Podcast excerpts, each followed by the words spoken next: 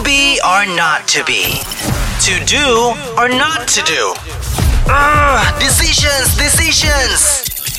This is Hitz This or That. It's your girl Arkan, the Hitz Drive on Hitz, Malaysia's number one hit station, and it's a pretty common scene now queuing up, especially to maintain, you know, social distancing and all. And that had me thinking, like, if I had to pick between never needing to queue up again or always getting the green light when I'm driving, which I would want for life. Now, if you're wondering how queuing up and green lights are related, well, for both of them, you need to wait, which, you know, it's a waste of precious time. So, which one will it be? Green light forever or never queue up? I have my brother for a second opinion. What you think?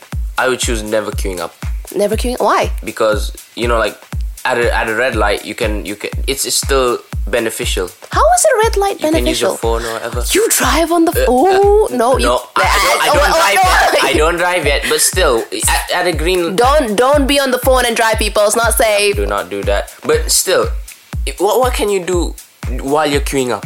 Social distancing. Besides that, what can you? And when the MCO's over, what are you gonna do while you're queuing up? Okay, why are you so At a- passionate at, about at, this? At a red light, there's Uh-huh. other stuff you can do, which is you know that you can actually do. But during while you're lining up, what are you gonna do? Oh, um, shopping right now, uh, queuing up right now. Okay, so Instagram. you you just don't want to queue up ever.